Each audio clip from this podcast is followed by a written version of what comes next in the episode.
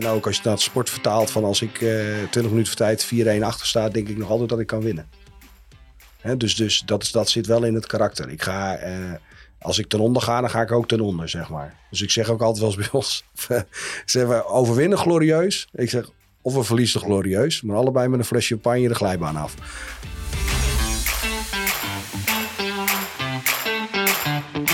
Dit is Word Groter, een podcast van FC Groningen. Over groei, over het leven, over mensen. Mijn naam is Maarten Siepel. En ik ben Wouter Holsappel. In elke aflevering vertellen we een bijzonder verhaal. Er is één gemene deler. De persoon die wij spreken heeft een connectie met FC Groningen. De gast van deze aflevering van de Word Groter podcast is directeur en oprichter van OG Clean Fuels, waarmee hij ook sinds kort de hoofdsponsor van FC Groningen is. Marcel Borger, welkom. Dankjewel. Allereerst, eh, Marcel, ja, iedereen die een band heeft met FC Groningen heeft het de afgelopen weken waarschijnlijk wel geweten. Maar kan je nog even uitleggen, wat is precies OG Clean Fuels? Ja, OG Clean Fuels eh, is een bedrijf wat eh, alleen maar schone brandstoffen verkoopt. En eh, dat door tankstations doet natuurlijk. En die tankstations staan in Europa. En op dit moment in Nederland, eh, Duitsland, Zweden. En we starten per 1 juni in, in Italië. En dan hebben we totaal eh, iets meer dan 220 eh, tanklocaties. En dan verkopen we de brandstoffen bio-CNG, bio-LNG, elektrisch, waterstof en eh, HVO 100. Dus dat zijn vijf schone brandstoffen. Ja, eh, als directeur en eh, ook eigenaar van zo'n groen brandstofbedrijf, wat je dan eigenlijk bent. Zeker ook met al die buitenlandse eh, tankstations nu ook al. Hoe ziet jouw week er eigenlijk uit gemiddeld? Nou, mijn, mijn weken, moet ik wel heel eerlijk zeggen, de afgelopen eh, twee maanden is wat meer in Nederland en, en eh, voor mij doen relatief rustig.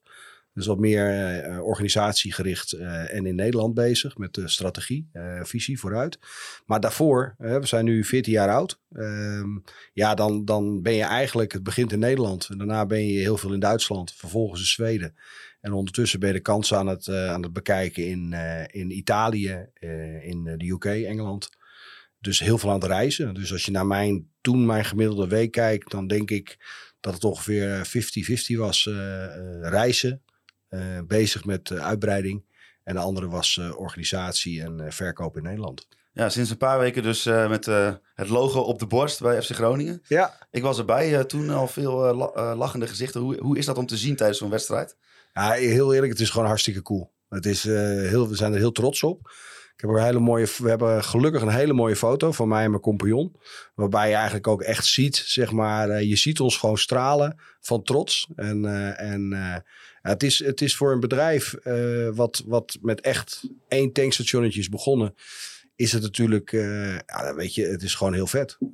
Als je dan in één keer op een, op een, op een logo staat van een, BV, van een BVO in Nederland. Dat zijn er 18 natuurlijk in de Eredivisie. Maar met name dat het ook nog bij Groningen is. Wat we eigenlijk vroeger al gezegd hebben. Van, nou, als het nou één club zou zijn die in de aanmerking zou kunnen komen, dan is het Groningen. Nou, en als dat dan ook nog lukt, ja.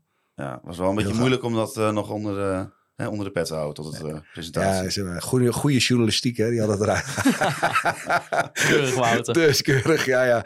Nee, dat hadden jullie mooi opgespoord. Dus, eh, eh, en het, het mooie was van eh, dat men eerst dacht dat ik het expres had gedaan. Want het was all credits naar jullie toe. Maar eh, eh, en het was ook echt een... eh, onze dame bij marketing had letterlijk één vinkje niet aangezet. en, dus we waren met de hele voorbereiding bezig. En plop, dat was de, dat was de pagina. Dus ik achteraf gezien, eigenlijk in het, in het moment zelf, vond ik het eigenlijk al wel leuk. Hey, als we even helemaal teruggaan, waar kom je eigenlijk van origine vandaan? Ja, ik ben een echte Fries. Dus, en sterker nog, ik ben, eh, eh, ik ben geboren in Leeuwarden. Ik ben opgegroeid in Heerenveen. Eh, daar ben ik zoon van een meubelboer. Mijn vader en, eh, en moeder hebben altijd een meubelzaak gehad. Tot hun, eh, tot hun eh, bijna 70ste jaar. En, eh, en eh, in de tussentijd op een gegeven moment... eh, ik heb ook twee jaar in Groningen gewoond. Ik had geprobeerd te studeren. Het feest is heel erg gelukt, het studeren niet. Eh, dus zo heb ik de stad Groningen ook leren kennen. Ehm, en vanaf eh 93 woon ik alweer in Leeuwarden. Ja, eh, wa- hoe zou je een beetje je jeugd omschrijven in, in Heerenveen? Eh, in, in mijn tijd, dat was echt een groot dorp. Eh, waarbij, eh, waarbij je relatieve rust eh, kon opgroeien. Ja, ik was zoon eh, natuurlijk van een middenstander, dus eh, ouders werkten veel. En wij waren gewoon heel veel op straat. Dus het was zeg maar het ouderwetse verhaal. Ik, ben, ik word dit jaar 52. Dus eh, je had nog maar op twee momenten tv, woensdagmiddag en zaterdag. En voor de rest was je aan het sporten of, eh, of eh, was je op straat bezig met vrienden. Dus dat is, en in relatieve rust, want ja, Heerenveen is, het is nu ietsje groter, maar het was toen echt, natuurlijk echt een, echt een dorp. Dus, Heb je ook broers en een zusje? ik heb twee, twee zussen. Eh, eentje van 56. eh, die woont inmiddels weer in Heerenveen. Die heeft eh, heel lang in het westen gewoond. En ik heb een gehandicapte zus van eh, 53. En die heeft tot haar 34ste thuis gewoond. En die woont nu in een hele mooie instelling, Olmenes in Appelscha. En daar woont ze deels zelfstandig, deels onder begeleiding helemaal. Want zij is lichamelijk en geestelijk gehandicapt. Heeft dat nog bepaalde invloed gehad op de jeugd misschien? Ja, zeker. Want je bent, eh, weet je, je groeit. eh, eh, wat misschien omstanders wel vaak zien als een beetje, om maar zo te zeggen, wat gekkies, zeg maar. Daar groei je dan tussenop. En ik heb daar geleerd dat eh, gehandicapte mensen zijn natuurlijk, dat zijn hele bijzondere, open mensen. En dan praat je echt van, nou, soms mensen van, met Down-syndroom tot en met zwaarder gehandicapt. En ja, als je daarin opge- opgroeit, mee opgroeit, dan beïnvloed je dat op, ik denk alleen maar positieve manier. En mijn ouders, die, die waren eh, echt van eh, onderdeel van het gezin, eh, met alles meedoen. Dus weet je, er waren ook helemaal geen belemmeringen. Dus het heeft me eigenlijk alleen maar positiviteit gebracht. Ja, dan eh, kom je uit een echt ondernemersgezin met, met een meubelzaak. Had je dan zelf ook al van van jongs af aan dat je ook de droom had om iets in het ondernemerschap te gaan doen? Nee, ik, ik moet wel heel eerlijk zeggen, als ik naar mezelf kijk, ik ben niet een hele echte planner. Dus, eh, dus ik heb ook een, eh, ik zeg altijd maar, ik heb een echte eh, schoolloopbaan gehad met van allerlei uitprobeerselen. En uiteindelijk heb ik mijn laatste HBO wel afgerond. En dat was, toen was ik 27. En mijn ouders, ja, als je in een, een of middenstandsgezin zit, dan dat gaat met pieken en dalen. Dus, dus die stimuleren ook heel erg om gewoon vastigheid. Weet je, ga bij een goed bedrijf werken, je hebt je papiertje. Dus dat heb ik ook gedaan. En, maar ja, dus, dus op een gegeven moment gaat het bloed toch gekruipen. Waar, hè? En dan denk je van, nou, dat, dat- toen kreeg ik dit idee, dat heb ik wat afgetast. En toen dacht ik ook van, ja, dit moet ik gewoon doen. Dus Ja. dat, is, dat is niet een moment geweest dat ik al plande zoveel jaar van tevoren. Precies, dus het was niet echt een carrièreplan. Nee, nee, zeker niet. En het, is, het idee is wel op een gegeven moment ontstaan. Dat ik dacht, hey, dit kon wel iets zijn. De combinatie van wat ik altijd zei, idealisme, dus een schone brandstof in dit geval, en commercieel. Want ik ben wel gewoon ondernemer, dus ik wil onderaan de streep ook geld verdienen. Ik zeg, als je die twee kunt combineren, ja, dan heb je eigenlijk een ideaal plaatje. En nou, dat lag op tafel. En uiteindelijk is een vriend van mij, die is de, die is de grootste aanleiding geweest. Want dat staat ook wel op internet. Dus het blijft een mooi verhaal. Hij kwam echt bij een tuinfeest de kamer of de, de tuin, of de tuin binnen, gooide de deur open. Hij zei: Je moet gaan beginnen. Maar het idee wat je toen had, moet je echt gaan doen. En op dat moment zei ik: Weet je wat, ik ga het gewoon doen. Maar een, een tuinfeest, hoe ga je dan van, van iets bij een tuinfeest bedenken naar uiteindelijk een daadwerkelijk businessplan en een onderneming? Ja, ik heb, je moet zo zien. We hebben de, het, het, het idee was, had ik eigenlijk al redelijk op papier staan, wat ik wilde. eh, met, met schone brandstoffen en startend met bio-CNG. En eh, toen wij daar stonden, stond mijn zwager. Die, had, eh, die heeft een financiële achtergrond. Die zei, ik wil meedoen. Ik zei tegen Anko, die maat van mij, van ja, ik, ik ga dit niet alleen doen, dus je moet me helpen. Dus die zei, eh, toen zeiden van, nou, we gaan, dat hebben we letterlijk gezegd, de koelkast is leeg drinken. en dan gaan we morgenochtend, wie om 11 uur op de tafel zit, die gaat meedoen. Nou, dan zaten we met z'n drieën. Dus toen hebben we met z'n drieën eigenlijk de, de kopjes van het businessplan verdeeld. Eh, waarbij mijn zwager richting de bank is gegaan. Eh, die vriend van mij die had heel veel connecties in de subsidiehoek. Eh, en ik zat veel meer in de commercie marketing. En zo hebben we dat eigenlijk verdeeld aan tafel. En zo zijn we bezig gegaan. En na zeven maanden, eh, dit was in september. En 1 juni, september 2007 en 1 juni 2008 hebben we het opgericht. Klinkt wel heel impulsief eigenlijk. Ja, ja. ja, het moment van ja, ik ga dit gewoon doen. Het ergste wat er kan gebeuren, dat je drie hoog achter opnieuw moet beginnen. Nou, heel eerlijk, als je als kind hebt meegemaakt dat je als gezin van vijf voor tussen de 50 en de 100 gulden moet leven, omdat je dat was dan zo'n dal, zeg maar. Ja, weet je, dan schrik je niet zo snel meer. Dus, eh, dus dan weet je ook wat je, wat je. Ja, dat is dan het ergste. Drie hoog achter en, en toch nog genoeg eten. Nou ja, wat is dan het risico? Ja, in de periode daarvoor zat je dan dus nog wel in, in loondienst. Wat zijn de ervaringen die je wel kon meenemen naar uiteindelijk het, het eerste businessplan wat je schreef? Nou, ik heb twee, eh, twee hele mooie ervaringen gehad. Ik heb zes jaar bij Newways Electronics eh, gewerkt in Leeuwarden. En dat, is een, eh, dat was de, de, zeg maar de, dat was de, de plant, de fabriek van onderdeel in Nederland. En daar had je ook nog in Slowakije, Duitsland, nog een paar. En daar had ik een hele goede commercieel en later ook algemeen directeur. En met name van die commercieel directeur, die heeft mij gewoon ja, commercieel opgevoed. Dus die, die zegt, joh, eh, verkopers luisteren, eh, hoor wat ze zeggen tussen de regels door, eh, blijf vooral rustig. Nou, die, die adviezen en hoe hij, daar heb ik heel veel van geleerd. Heb ik echt geabsorbeerd. En ik had een algemeen directeur, die was heel irritant. Want die zei, als je dan met al je enthousiasme en impulsiviteit had je allemaal ideeën. En dan kwam je altijd, Marcel, staat het in het businessplan? Staat het in onze top 5? Staat het in? En zei eh, nee, nee, nee, nee, shit. Ja, doei. En dan stuurde je weer weg met je mooie plan. Dus die dingen bij elkaar, die hebben mij echt enorm geholpen. Met, eh, met, om een basis te leggen, om een goede basis. Want daar kan ik ook echt iedereen aanraden. Ik ben echt niet iemand van enorme structuren. Maar een goed businessplan gaat je gewoon echt helpen. Ehm, nou ja, en daarna heb ik bij Mokobouw gewerkt. En daar heb ik eigenlijk mijn netwerk. Mokobouw is een bedrijf dat tankstations bouwt in Nederland. En service doet op bijna 50% van alle tankstations in Nederland. En daar heb ik eigenlijk mijn netwerk opgebouwd. eh, eh, en de brandstoffenwereld leren kennen. Dus die twee gecombineerd, zeg maar. Dat is wel een basis geweest hoor, voor, eh, voor het bedrijf. Daar werd ook het zaadje geplant, zeg maar. Ja, absoluut. Ja, want wakkerde door die directeur misschien juist ook een beetje dat ondernemerschap aan?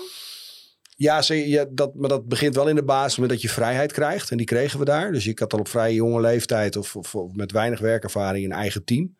Eh, moest je zelf inrichten. Dus dat, daar, daar komt dat zeker. Maar het, als je heel eerlijk bent, dat echte onder, ondernemerschap, of dat, dat durven en even anders denken, of, nou, of anders, maar misschien op je eigen manier willen doen, dat zit er volgens mij dan toch wel in. Dat is, eh, die eigen wijsheid heb ik dan wel van mijn ouders, denk ik. En waar komt dan ook die interesse voor schone brandstoffen vandaan? Nou, dat, kwam. Ik had een project dus bij Mokobouw. En daar kwamen die schone brandstoffen naar voren. En toen kwam ik er eigenlijk achter dat bio-CNG eh, best wel een hele grote brandstof al was. In Duitsland, in Italië, in Zweden. En toen, ik vond het heel vreemd dat het in Nederland nog niet zo was. Dus daar is het eigenlijk de eerste gedachtes begonnen. En toen hebben wij... eh, en toen zagen we ook wel van, ja, uiteindelijk gaat het toch die kant op. Dacht ik. En toen het bedrijf al even bezig was. Toen hebben we uiteindelijk in 2010 dus toen waren we twee jaar bezig. Toen hebben we eigenlijk al een visie op papier gezet met van jongens, uiteindelijk willen wij vijf schone brandstoffen gaan verkopen. En in die tijd had je eigenlijk nog helemaal geen elektrische ra- laden, nog helemaal geen waterstof. Eh, maar dat hadden we wel op papier. Ik heb het bord nog staan, maar op eh, zaak, dat, we toen hebben laten maken.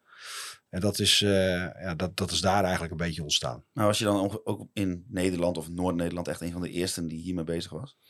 Eh, ja, wij waren de tweede op de markt. In Noord-Nederland waren we, waren we wel eh, de eerste. En wat, wat dat betreft is Noord-Nederland ook echt onze basis. Er werd eh, nog op een bepaalde manier gereageerd? Door misschien mensen uit ja, de wereld? Ja, de, de, de, nee, in die tijd weet je eigenlijk niet. Mensen vonden het wel mooi. Het mooiste is, ik kreeg de meeste steun bij de traditionele oliehandelaren. Eh, Dus die kende ik. Ik zeg, goh, als we gaan beginnen, wil je dan samenwerken?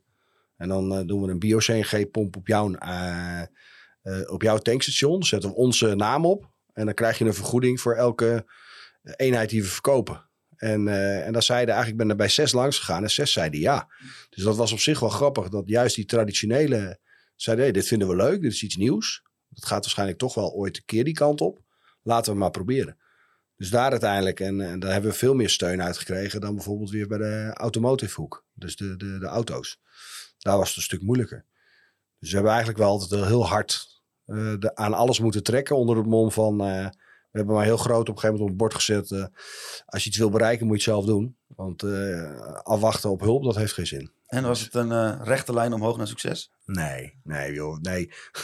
De eind 2011 waren we bijna failliet. Er stonden 1,8 miljoen in het rood. En toen waren we heel druk aan het bouwen. En toen moesten we heel snel aandeelhouders zoeken. En die, eh, die vonden we in, eh, eh, binnen drie maanden. Met, dat was toen GP Groot uit Noord-Holland. Die zit in de afval en in de tankstations. En Stichting Doen, dat is de, de, de investeringsfonds van de Postcode Loterij. En nou, toen kregen we geld van hun. Daar hebben we het vier dagen naar gekeken. En toen was het geld weer weg, want we hadden natuurlijk enorme schulden. Konden we weer opnieuw beginnen. En aan die twee aandeelhouders hebben we wel heel veel te danken. Want die hebben ons op een gegeven moment gesteund in de volgende stap. En uiteindelijk hebben die ook echt met de gedachte voor het bedrijf en naar de toekomst toe hebben ze ook met uh, bijna geen rendement hebben ze afstand gedaan van de aandelen voor een nieuwe aandeelhouder. En zat je dan in die periode ook wel in je achterhoofd met drie hoog achter? Of uh, viel het nog mee? Nee, dat is. Ik heb natuurlijk. Uh, je gaat wel eens even met je vader praten. En die zegt dan altijd van. Ja, hij zegt, Marcel, je hebt maar één, één manier. Je moet door. Doorbouwen, door blijven gaan. En dan, dan komt het wel goed. En dat is wel gebleken. En nee, angst, uh, angst ken ik wat dat betreft niet. Want dan, als het zo is, als het op het moment daar komt, dan zien we het wel.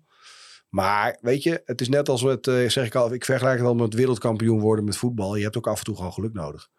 En dat heb je met ondernemen ook. En, je hebt, en geluk zie ik dan als hulp. Weet je wel, je hebt gewoon uh, en mensen die, durf ik te beweren, die alles zeggen, ik heb alles zelf gedaan, alles zelf geregeld. Nou, ik niet. Ik heb echt uh, van, van, uh, van thuisfront, maar ook van aandeelhouders. En dat hebben we altijd hulp gehad, hebben altijd meegedacht. En zonder hun hadden we het bedrijf niet kunnen opbouwen. Want wat was dan, denk je, toch wel de factor dat er blijkbaar mensen met geld wel of, ja, geïnteresseerd waren in jullie bedrijf. Ondanks natuurlijk het bijna faillissement waar je tegenaan riep. Ja, omdat ze toch eh, zien van jongens, we gaan naar schone brandstoffen toe. Dus zit, eh, het verhaal klopt. Het businessplan klopt ook. Um, en, maar je zit toch ja, in de energietransitie. Dus het zal iets langer duren. Uh, dus dat vertrouwen uh, is er zeker.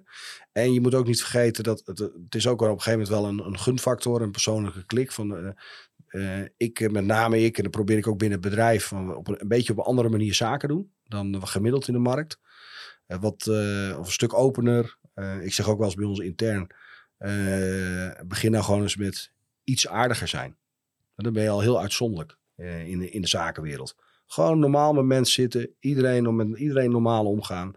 En dat wil je, zo wil jij ook behandeld worden. Nou, en dat is, ik denk die combinatie allemaal en ja, weet je, uh, de huidige aandeelhouder zegt altijd tegen mij: Ik ken geen grotere opportunity jager dan jij.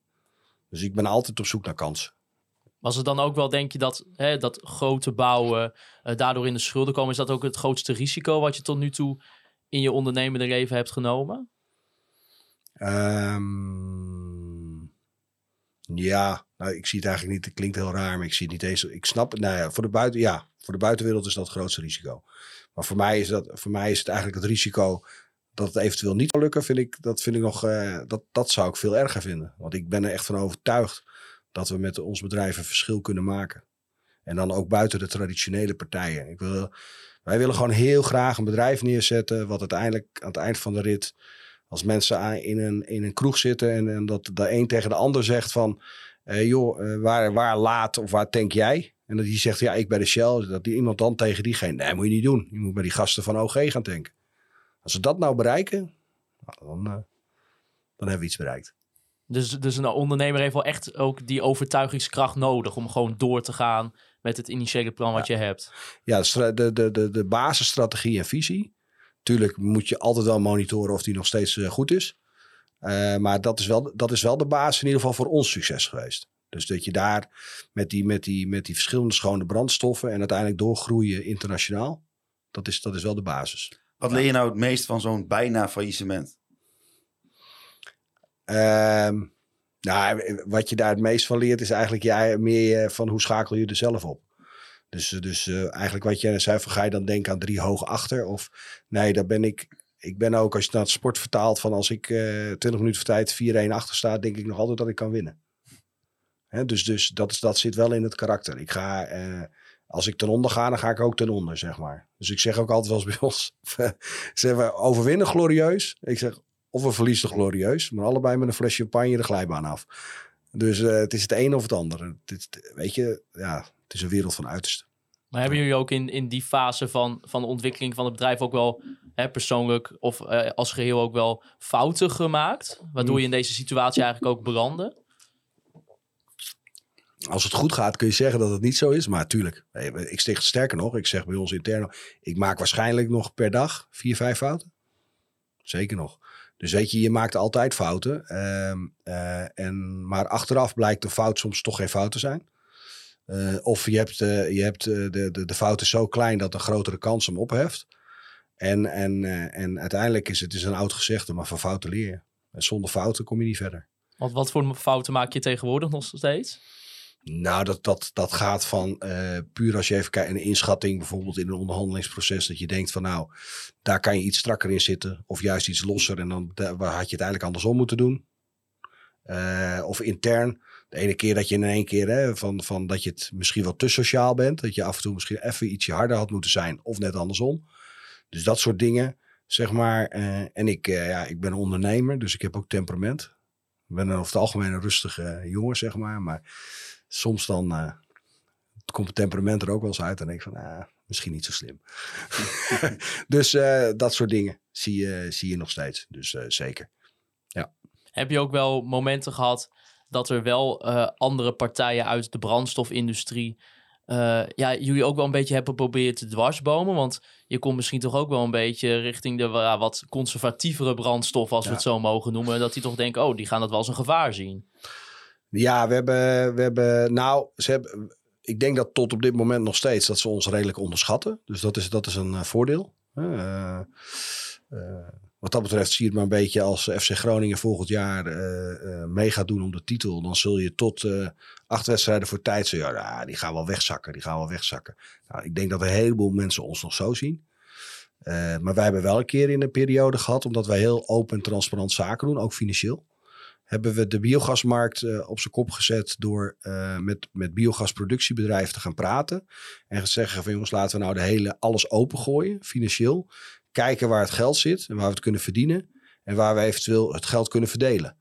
En toen we dat hebben gedaan, eh, toen heb ik, ik zeg niet van wie, maar toen heb ik wel twee dreigtelefoontjes gehad waar ik mee bezig was. Ja, Ja, en hoe ga je daar dan zelf persoonlijk mee om?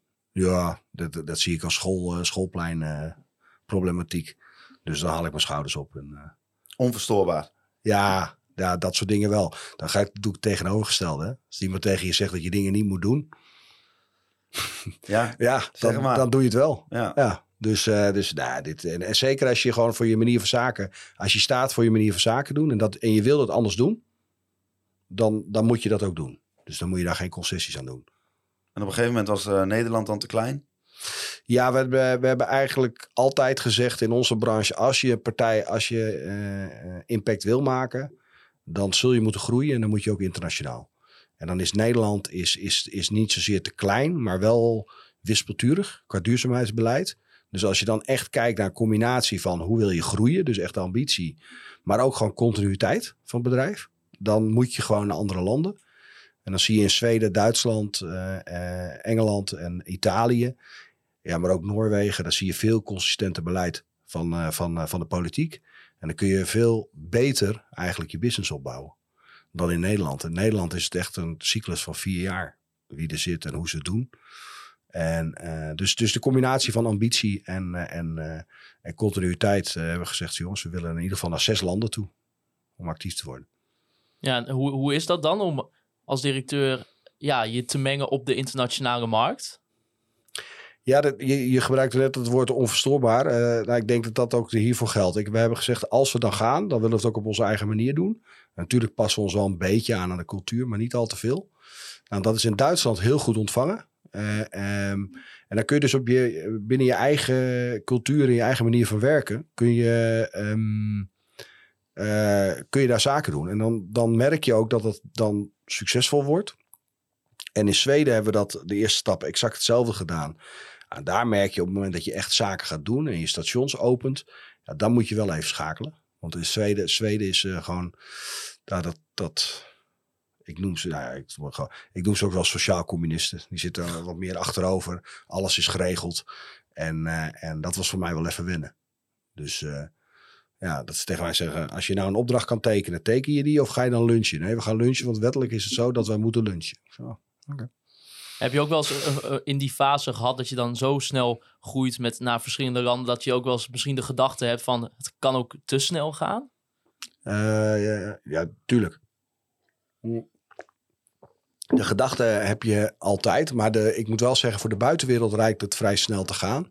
Maar de, de stappen die we hebben gemaakt, hebben we wel, eh, wel overwogen gemaakt. Ook met risico's. We wisten eigenlijk wel heel goed in Duitsland hebben we op een gegeven moment een grote overname gedaan van 75 stations. Die konden we heel snel doen, maar we wisten ook, we hadden ook echt wel 80, 90 procent risico's in kaart. Van jongens, wat. Dus we weten, we denken in ieder geval dat we heel goed weten wat we doen. En dus, dus ja, zelf doen we dat wel overwogen. Uh, voor de buitenwereld kan het, zo, kan het, snap ik dat het best wel snel gaat. Maar wat voor dingen komen er wel bij kijken als je op het moment dat je naar de internationale markt gaat? Um, nou, dat, uh, het is eigenlijk de manier van zaken doen, vind ik nog het minste eigenlijk. Het zijn veel meer de structuren die, die er staan. Dus uiteindelijk de markt. Van als jij bijvoorbeeld in Duitsland ziet. Nou was ik met het allereerste tankstation waarmee ik aan het praten was. Dan had ik mijn tweede gesprek had ik met een woordvoerder van de particuliere klanten. Dus in Duitsland heb je dus voor de bio-CNG heb je uh, groepen van klanten die een woordvoerder hebben. En die willen dan garanties hebben dat het station open blijft en dat soort dingen. Nou, dat zijn hele andere. Ik vond dat heel mooi. Maar eh, de andere potentiële overnamekandidaat, die vond het lastig. Dus wij kregen dat station ook. Um, dus daar zie je wel verschillen. Het type markt en um, um, ja, dus, dus, maar goed, ja, ja, misschien, misschien denk ik er heel simpel over. Ik denk niet zoveel in blokkades. Dus ik, op een gegeven moment, ik, door te doen en gewoon gesprekken aan te gaan, kom je eigenlijk heel snel. Ik ben, heel, ik ben een informatieverzamelaar. Dus als ik in gesprekken probeer ik heel veel informatie te krijgen. En dat uiteindelijk uh, uh, wat is in perspectief te plaatsen van wat is nou, wat kan ik slim gebruiken. Je hebt natuurlijk een bedrijf opgericht. Hè? Er moet geld verdiend worden. Je moet, een, ja, je moet elke dag een boterham kunnen eten. Ja. Maar het is wel een, een, met een ja, doel voor 100% schone brandstof. Hoe belangrijk is dat misschien dat ideologische deel daarvan voor jou? Uh, dat, is, dat is het belangrijkste. Dus, dus, ja, ja, dus als wij moeten kiezen van minder winst, of misschien zelfs wel nul uh, voor een jaar, maar we kunnen daardoor wel uh, handhaven dat we 100% groen, dan, gaan we, dan doen we dat. Waar komt dat vandaan? Uh, dat heeft gewoon met principes te maken en idealisme. Dat is als je, als je, als je, als je voor 100% groen gaat, dan moet je dat ook doen. En dat, in, dat concept zijn wij, dan moet dus ook in je denkwijze zitten. En dat, uh, dat, daarin zijn wij uniek in, uh, in Europa. Er is, geen, er is geen ander bedrijf wat met groen geld, groen investeert en ook positief draait. Wij zijn ook, wij zijn old school, mijn compagnon en ik, Jeroen en ik. Wij willen onderaan de streep willen we geld verdienen. Dus niet zoals uh, Tesla 150 miljoen in de min of Fastnet 40 miljoen in de min. Nee, wij zeggen van jongens, we bouwen het bedrijf op. Dan duurt het maar wat langer, maar wel positief resultaat. Maar waar komt het persoonlijk bij jou vandaan? Dat, dat, dat ja, die nou, idealisme? Ik nou, het idealisme, ik, ik ben wel, ik, ben, ik heb een hele makkelijke grondregel. Als je het zelf goed hebt, dan moet je ook zorgen dat anderen het wat beter krijgen. En uh, uh, dus dat is gewoon een persoonlijke basis. En dat, en dat vertaalt zich dan ook in duurzaamheid. Maar dat is misschien nog wel het belangrijkste. Dus zelfs toen wij klein waren en heel weinig budget hadden, uh, hielpen wij er. Daar lopen wij niet mee te kopen. doe ik nu ook niet. Maar nu moet je je voorstellen dat daar, als de jonge luis zijn. We hadden bijvoorbeeld één jongen die ijshockeyde. Zijn vader, die overleed helaas veel te vroeg. Die moest van ijshockey af, zat in het Nederlands team. Nou, die hebben we op de achtergrond gesteund. Om, zodat hij wel kon blijven. Nou, dat zijn van die dingen dat is eigenlijk de basis altijd geweest. En dat hebben we nu nog steeds. Ja. Dus het is, uh, uh, wij zullen uh, altijd kijken wat we kunnen doen binnen, binnen de kaders. Maar we altijd kijken van jongens, hoe kunnen we dingen zelf beter doen. Maar ook het voor andere mensen beter maken. En is, het, is dit altijd al in jouw karakter? Of is dat ergens gedurende je leven ergens een keer erin gegroeid? Dat je dacht, hey... Nee, het zit eigenlijk altijd al in mijn karakter. Als ik heel eerlijk ben. Ja. Dat is, ik weet ook niet, ik, ik ken mezelf niet echt anders. Ik zal ook nooit iemand, uh, uh, iemand kunnen vernederen. Of iemand, uh, weet je, ik, dat, dat kan ik helemaal niet. Dat wil ik helemaal niet. Dus ik, dat, ik, ik weet niet wat het is. Misschien komt het wel, hè, waar we het net over hadden. Hoe, hoe ben opgegroeid, ondernemersgezin, gehandicapte zus. Dus je, komt, je loopt tegen allerlei aspecten aan. Ik zeg ook wel eens van, kijk, nu ben je leuk, hè? Je bent een ondernemer, je hebt een zaak en iedereen kijkt positief naar je. Maar ik ben ook vooral vroeger op schoolplein gepest. Ik heb ook geen gehandicapte zus waarmee ik ben gepest. Dus ik heb alle facetten in het leven wel een beetje meegemaakt. Nou, en als je alles hebt meegemaakt, dan weet je ook hoe een ander zich voelt. En dan uh, weet je ook dat je het niet moet doen. Met een uh, heel snel groeiend bedrijf uh, komt natuurlijk ook voor jou meer werk erbij kijken. Hoe manage je dat een beetje ook met je, met je privéleven? Want is het soms ook lastig om werk en privé gescheiden te houden? de, ik heb dat eigenlijk wel altijd heel goed kunnen doen. Dus ik, ik heb eh, meestal van, van, ma, zeg maar zondag, of, nou, van maandagochtend tot en met vrijdag. Gewoon daar stopte ik alles in. Het weekend, ik heb drie kinderen. Nu 13, 14 en 17. Ehm, eh, dus dat heb ik wel heel goed kunnen scheiden. Eh, als er natuurlijk iets was, zeker in de begintijd, in het weekend met het station, dan gingen we er zelf naartoe. Dat is er wel inherent aan. Maar eh, ehm, als je goed thuisfront hebt en een vrouw die alles, eh, die, eh, die backup voor je is, dus dan dat is het, dat is een stabiel thuisfront is wel heel belangrijk. En die scheiding die ik heb kunnen houden van echt van jongens in het weekend, als kinderen met sporten, dat soort zaken was ik altijd, nog steeds.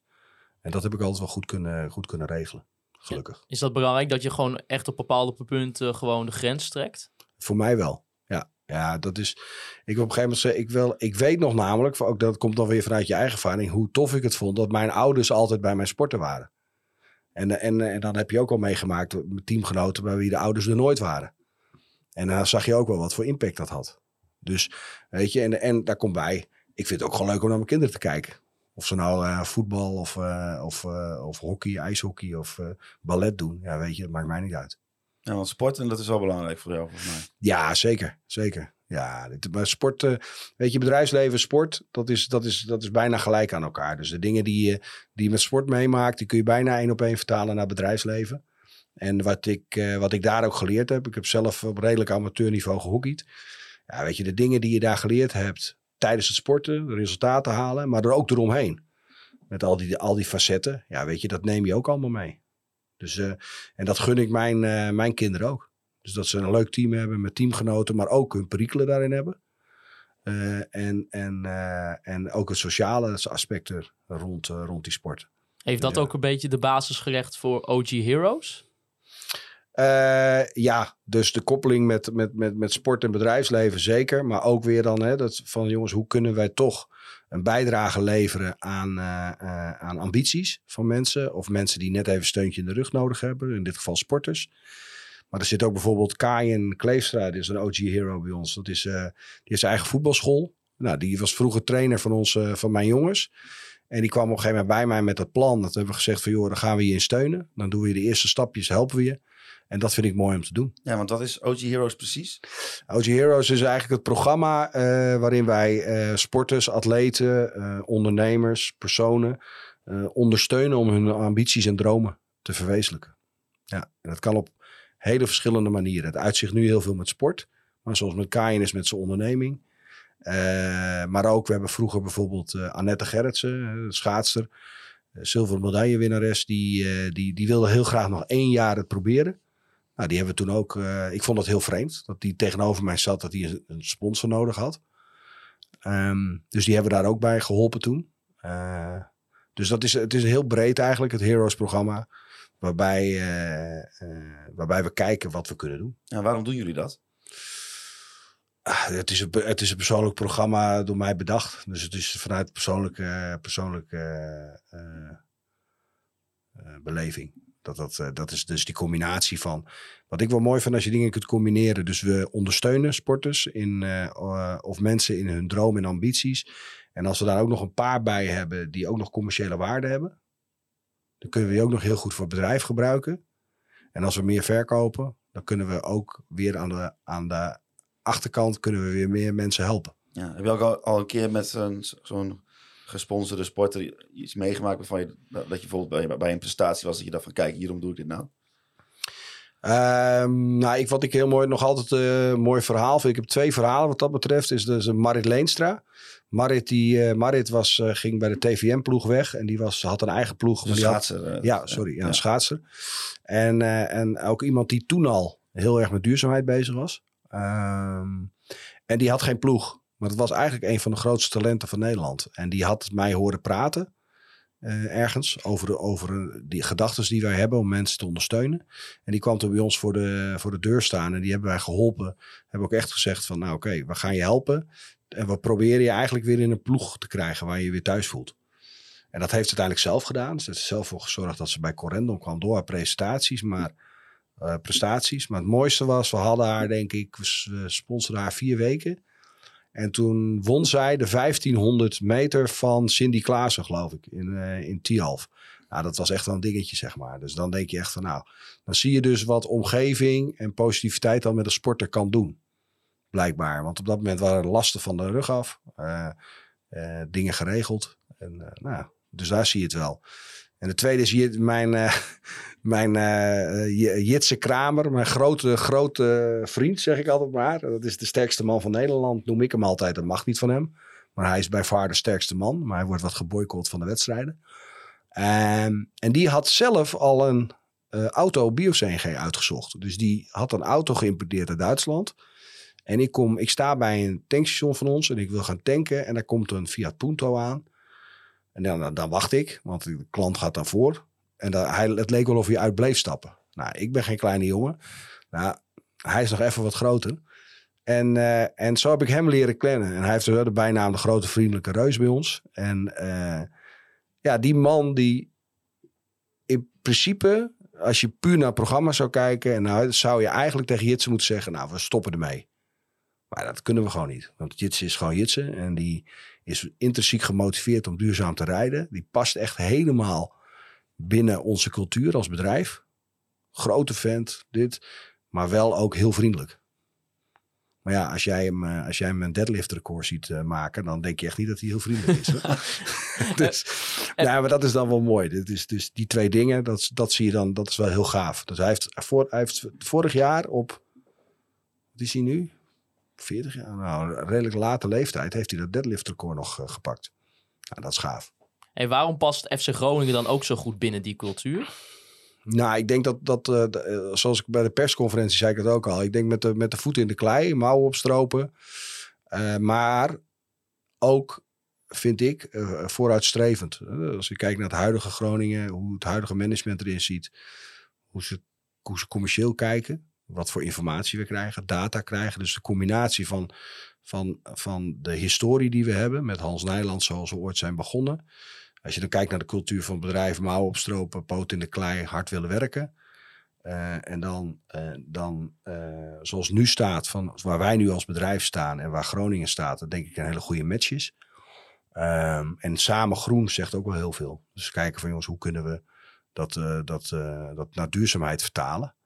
Ehm, en Groningen is voor mij betreft, ja weet je, ik ben toen door Hans in aanraking gekomen met Groningen. En dat, dat betreft heeft Groningen mij altijd wel gepakt. Dat vind ik wel mooi. Want ik vind Groningen heeft een, heeft een, eh, een rauwe rand, waar ik heel erg van hou. En sommige clubs hebben misschien meer een zwarte rand. Dus Eh, wa- ik hou wel van die rauwe rand. Maar waarom was FC Groningen dan ook, in, naar jouw mening, ook echt maar de enige club waar jullie hoofdsponsor zouden kunnen zijn? Het, eh, eigenlijk echt de facetten die ik net opnoemde. Dus een stukje historie. Ehm, eh, maar ook met het... eh, dat ik denk dat jullie daar echt... Dat eigenlijk iedereen daar heel trots op kan zijn. Die supporter, fan van Groningen is of warm hart toedraagt. Maar als je kijkt hoe het, huidige management zich toch presenteert. En hoe die bezig is. Dat zien wij niet bij andere BVO's. En dat zegt niks. Dat doet geen afbreuk. Hè? Dat betekent alleen maar dat het bij Groningen op een andere manier gaat. En wat wij dan vinden een goede manier. En het andere is gewoon allemaal wat vlakker. En ook nog die sportcomponent, want Groningen verbindt natuurlijk ook eh ja. met maatschappelijk... eh, Ja, we hadden het net over businessplan. Eh eerlijkheidshalve, eh, Gudde heeft wel hè, het van eh, samen naar de grote markt, dat businessplan en die visie neergezet. Nou, en daar hou ik wel van. Dat je dus echt een lange termijn planning durft te maken. Van jongens, oké, hier gaan we voor. Met een duidelijke strategie erachter. En dat zie je, dat zie, dat zie je gewoon niet veel binnen voetbal. Jullie waren natuurlijk al, al jaren dus eh, eh, ja, betrokken bij FC Groningen. Hoe is het nou zo uitgegroeid tot wat je, wat, ja, hoofdsponsor? Misschien wat. Nou, ik denk dat eh, wat dat betreft kun je een, een, een A4'tje aanwijden. Want, want uiteindelijk waren we, hadden we maar twee stoelen. Dus we, we hadden twee stoelen in de businessclub. En die waren op dat moment eh, ook nog heel eerlijk meer, meer secundaire arbeidsvoorwaarden voor Mark van Bergen. Mark van Bergen is onze accountmanager transport. En die, ja, die, die, komt, die kwam al in het Oosterpark met zijn vader. En eh, wij wilden heel graag actief blijven binnen de businessclub van, van Groningen. Dus dat was een hele mooie combinatie. En ik heb het ooit gezegd van joh, we, als er nou één club is waar we hoofdsponsor zouden kunnen worden, dan is dat de, de, FC. En dat heeft Ferry onthouden. Dus die belde mij. Van joh, wat je toen hebt geroepen, klopt dat? Ja, ik zei nou, dat klopt. Nou, je dan eens praten? Nou, zo is het eigenlijk ontstaan. Dus van twee stoeltjes naar hoofdsponsor. Als we even kijken, FC, Groningen wil naar, eh, samen naar de grote markt. Eh, hoe zien jullie ambities eruit eigenlijk voor de komende jaren? Die, die sluiten eigenlijk heel goed aan. eh, want uiteindelijk wil, wil, wil Groningen wil graag Europa in. Die wil naar de grote markt prijzen winnen. Een stabiele, stabiele laten we zeggen, top 6 club worden, top 8 club. Ik kan nu wel gewoon zeggen dat ze kampioen willen worden. Dan hangt het nou, dat doen we niet. nee, maar weet je, die stabiele club worden. Met, met eigenlijk dat je eh, bijna altijd voor Europees voetbal kan gaan. En, eh, dus, en, en die ambities met ons lopen natuurlijk wel heel erg eh, synchroon. Wij zijn nu bezig. Natuurlijk zijn we wel marktleider in Duitsland. Maar we zijn nog bezig om, om, om groter te worden in Zweden, in Italië, in Europa. Dus die, die lijn van Europa willen veroveren, zeg maar. Die, die, die ligt eigenlijk heel eh, makkelijk op tafel. Maar wat ik al zei, ook de ambitie van eh, gewoon met een businessplan bouwen aan een gezonde lange termijn eh, onderneming. Organisatie. En denk dat die ook goed overeenkomen. En uiteindelijk wel met prijzen op de grote markt staan. Als wij dan uiteindelijk bij ons kantoor met als we weer een land eraan hebben getroffen, we hebben mooie, mooie stations geopend. Dan, eh, dan kun je dat een beetje als hetzelfde zien. Hoe spannend is dat om richting die top te gaan?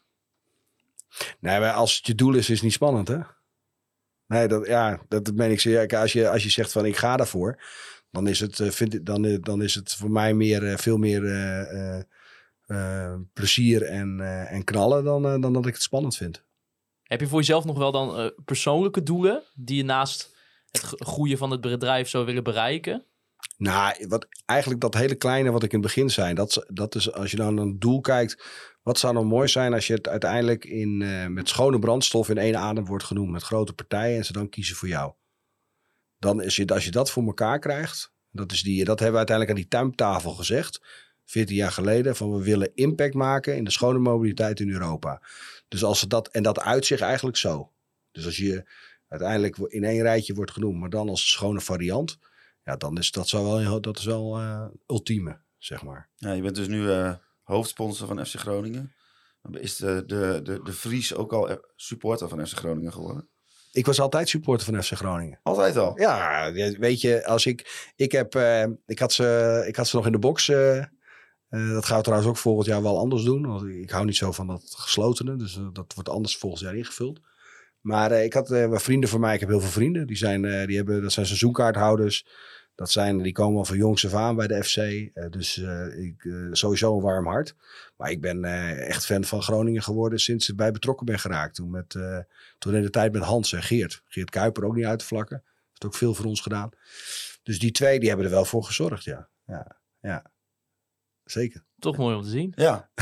nou, dus het wordt wel, wordt wel meer dan die drie jaar, eh, als ik het zo inschat.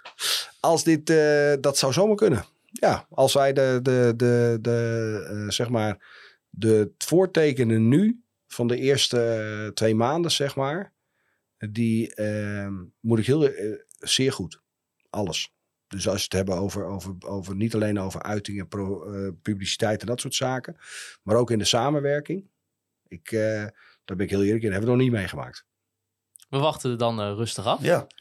Ik, eh, ik wil je succes ook dan eh, wensen natuurlijk met het bedrijf en het uitgroeien daarvan. Eh, ook bedankt voor de komst naar de studio. Graag gedaan en eh, dank dat ik hier mocht zijn.